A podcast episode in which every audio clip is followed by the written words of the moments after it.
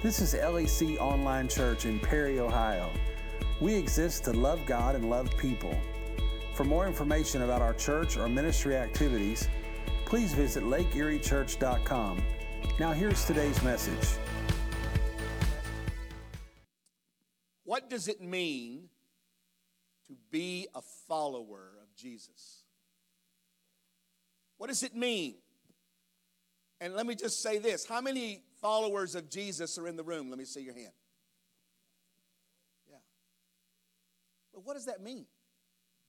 When you say that you are a follower of Jesus Christ, what does that mean? Here's an equally important question What will it cost me to be a follower of Jesus Christ?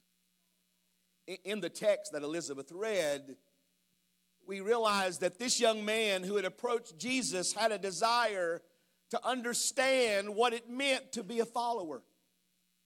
When Jesus told him that in order for him to make it, he would need to sell all of his possessions, the Bible said he left. He chose not to be a follower. Now, some people have read this passage and they get confused because they think that because of what Jesus said, that in some way he is saying that if you have money, you cannot be a follower. That's not what the passage is saying. In fact, when Jesus goes on to say, it's easier for a camel to go through the eye of a needle than a rich man to go to heaven, he's not saying rich people don't go to heaven. He's saying that people whose hearts are more loyal to things other than Jesus won't be able to go to heaven. Because with God, it's always about the condition of the heart. And what it costs for each person here may, in fact, be different. For some of you, it's not about money, it's not about selling your possessions, but it may be about surrendering your life plans. Some of you may have a plan for the kind of life that you want to live, but in order to be a follower of Jesus, you've got to give up those plans and take up the plans that God has. Maybe the dreams that you have, or the things that you want in life, the things that you want to experience, and you realize that as you decide to follow Jesus, it may cost you some of those. You see, the point I want to make at the very beginning is that it is a very big decision to follow Jesus. It isn't something casual. David Platt, a pastor in Alabama, wrote something that I've been reading uh, in his book. He said, When Jesus came on the scene in human history and began calling followers to himself, he did not say to them, Follow certain rules, observe specific regulations perform ritual duties, pursue a particular path. Instead, what Jesus said to each of them was, Follow me. With those two simple words, Jesus made clear something I need everybody that's listening to me to hear is that the primary purpose of following Jesus is to have a personal relationship with Jesus Christ. He's not saying that you should go this way or that way to find truth and life. Instead, he is telling you that he is the way to truth and life. So maybe the place to start this morning is for us to start by understanding how it is that we came to Jesus in the first place. You go back to the scriptures and you find that Jesus chose 12 disciples. These 12 men he invited to follow him. He did not invite them to join a church. He did not invite them to keep a set of rules, but he invited them to a personal relationship with him. Mark's Gospel, chapter 3, verse 14 says, He appointed 12, notice the words, that they might be with him and that he might send them out to preach. Notice he didn't, he didn't call them to preach, he called them to be with him. And the very act of being with Jesus caused them later to go out and preach about who Jesus was. Here's the truth you and I did not find Jesus, He found us. I'm going to say that again. You and I did not find Jesus. Now, I know we say that. I was four years old when I found Jesus. I was 12 years old when I found, no, Jesus found you and invited you to follow him. There was a point in your life when you were confronted with the fact that you had to make a choice. When you look at these disciples that Jesus chose, he did not chose, choose them because of who they were. He chose them in spite of who they were. I mean, can we be honest? Those of you that know the scripture, if you were trying to put together a posse, would you choose Peter? No.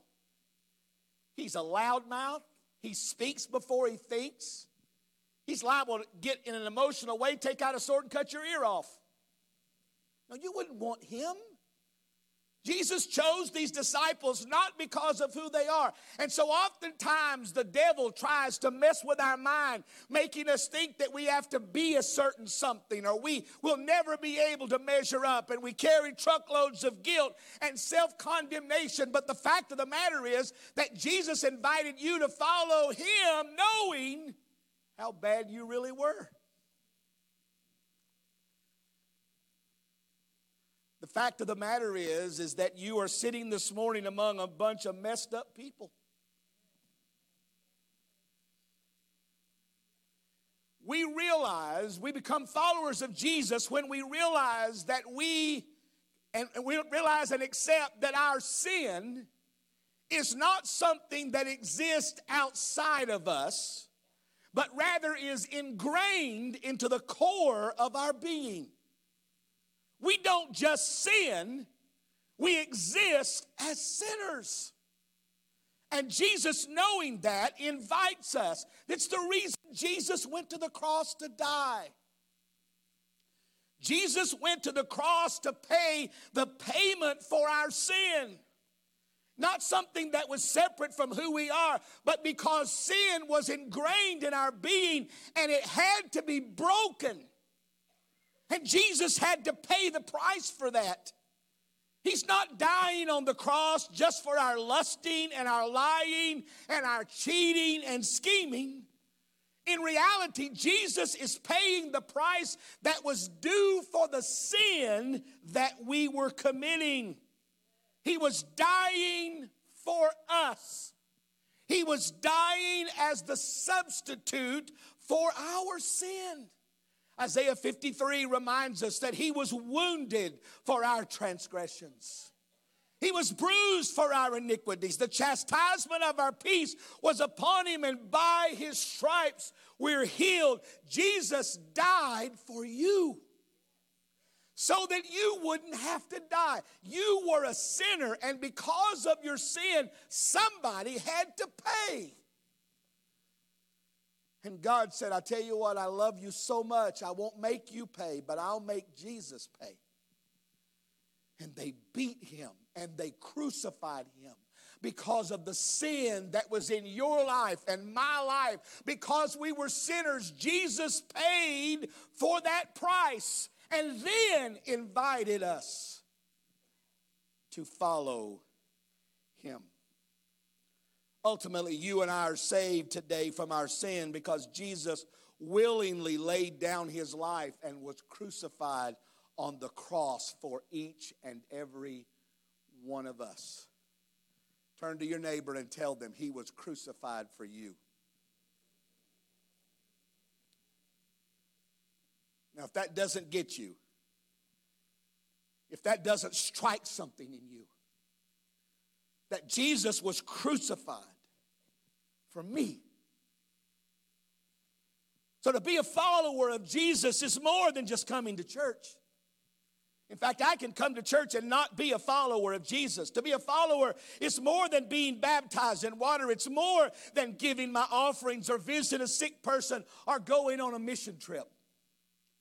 To be a follower means far more than that. See, look at the screen. To be a follower of Jesus is to realize that in your sin you were separated from God's presence. You deserve nothing but God's wrath, yet despite your darkness and your deadness, the light of God's love shone on you, and His voice spoke to you, inviting you to follow Him, and you chose to give and invest your life for Jesus Christ. Anybody glad to be saved this morning? I know I'm glad to be saved today. I made a choice to walk away from my sinful life and follow the Lord Jesus Christ. And I've been, I've been wrestling with this now for some months because I felt like the Lord was leading us. And if you've been following the pattern of the messages in recent months, I've, I've been leading us to this point to where we can have a deeper understanding of what it means to truly be a follower of Jesus. One of the saddest verses to me, I told you this two, a couple weeks ago. Saddest verses in the Bible are people Jesus said that will come at the judgment and say, Jesus, we did all this good stuff in your name. And Jesus will say, I don't know you.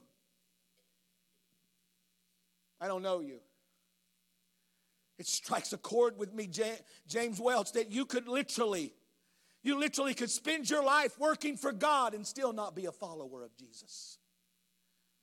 You could be invested in everything that this church is doing. You could support every missions effort that's there. But if you don't have a personal relationship with Jesus Christ, if you have not walked away from your former life, you are not, cannot be a follower of Jesus. So, over the next several weeks, we're going to take a deep look at this. And there's a lot here, and I want to be conscious of my time, so I'm not going to do a lot in each of these messages, but I want you to hear what I'm saying that God wants every one of us to choose Jesus. I'll say it again God wants everybody in this room to choose Jesus. He wants every person watching me to choose Jesus. But what does that mean? It's way more than filling out a card. It's way more than joining the church. It is a complete surrender of your life to Jesus.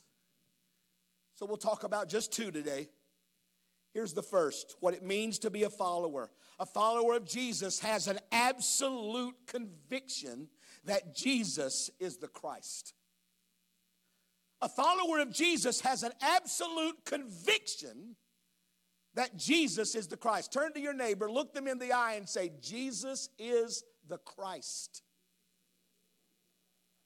Matthew's Gospel, chapter 16, verse 13 says, When Jesus came to the regions of Caesarea Philippi, he asked his disciples, Who do people say the Son of Man is? Well, they replied, Some say John the Baptist, some Elijah, others say Jeremiah or one of the prophets. Then he, Jesus, asked them, Who do you say that I am?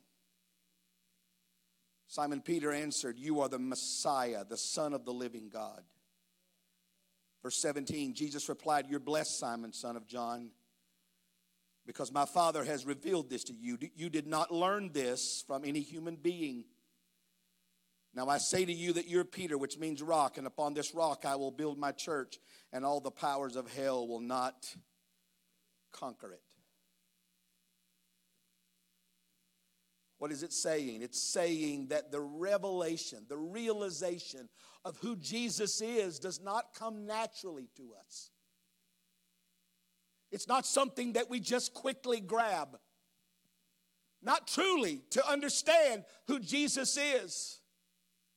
And what I'm praying for in this service this morning and the subsequent services, if Jesus tarries, is that for some of you, your eyes will be opened up maybe for the first time in a long time, to see Jesus for who he is. Because if you want to be a follower of Jesus, you must have an absolute conviction that Jesus is the Christ. He is the Son of the living God. Jesus said to Peter, You didn't get this on your own. You didn't get this. My Father did this. It was my Father that revealed to you who I am. And it is the same for every person who lives in this world today. We find out who Jesus is because the Holy Spirit awakens our heart to understand.